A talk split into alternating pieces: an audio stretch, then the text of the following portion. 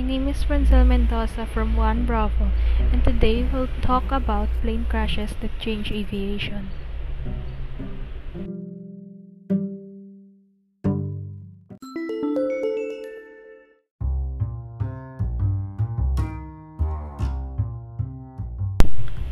Flying in a jetliner is extraordinarily safe, but air travel only became so reliable because previous accidents caused crucial safety improvements, from mid-air collisions to onboard fires to a fatigued fuselage that turned a plane into a high-altitude convertible.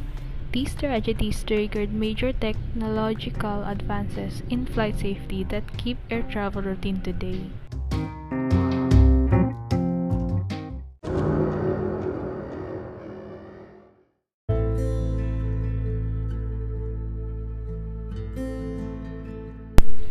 In the skies above the Grand Canyon on June 30, 1956, two planes that had recently taken off from Los Angeles International Airport, a United Airlines Douglas DC-7 headed to Chicago and a Transworld Airlines Lockheed L-1049 Super Constellation on its way to Kansas City collided.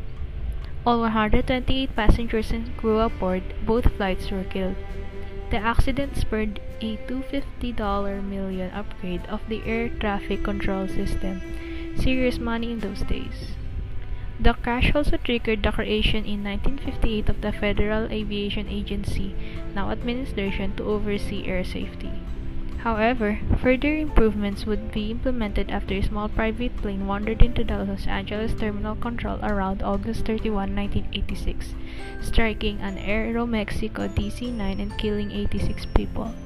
The FAA subsequently required small aircraft entering control areas to use transponders, electronic devices that broadcast position and altitude to controllers.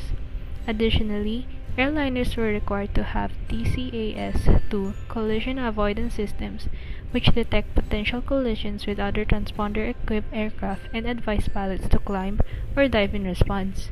Since then, no small plane has collided with an airliner in flight in the USA.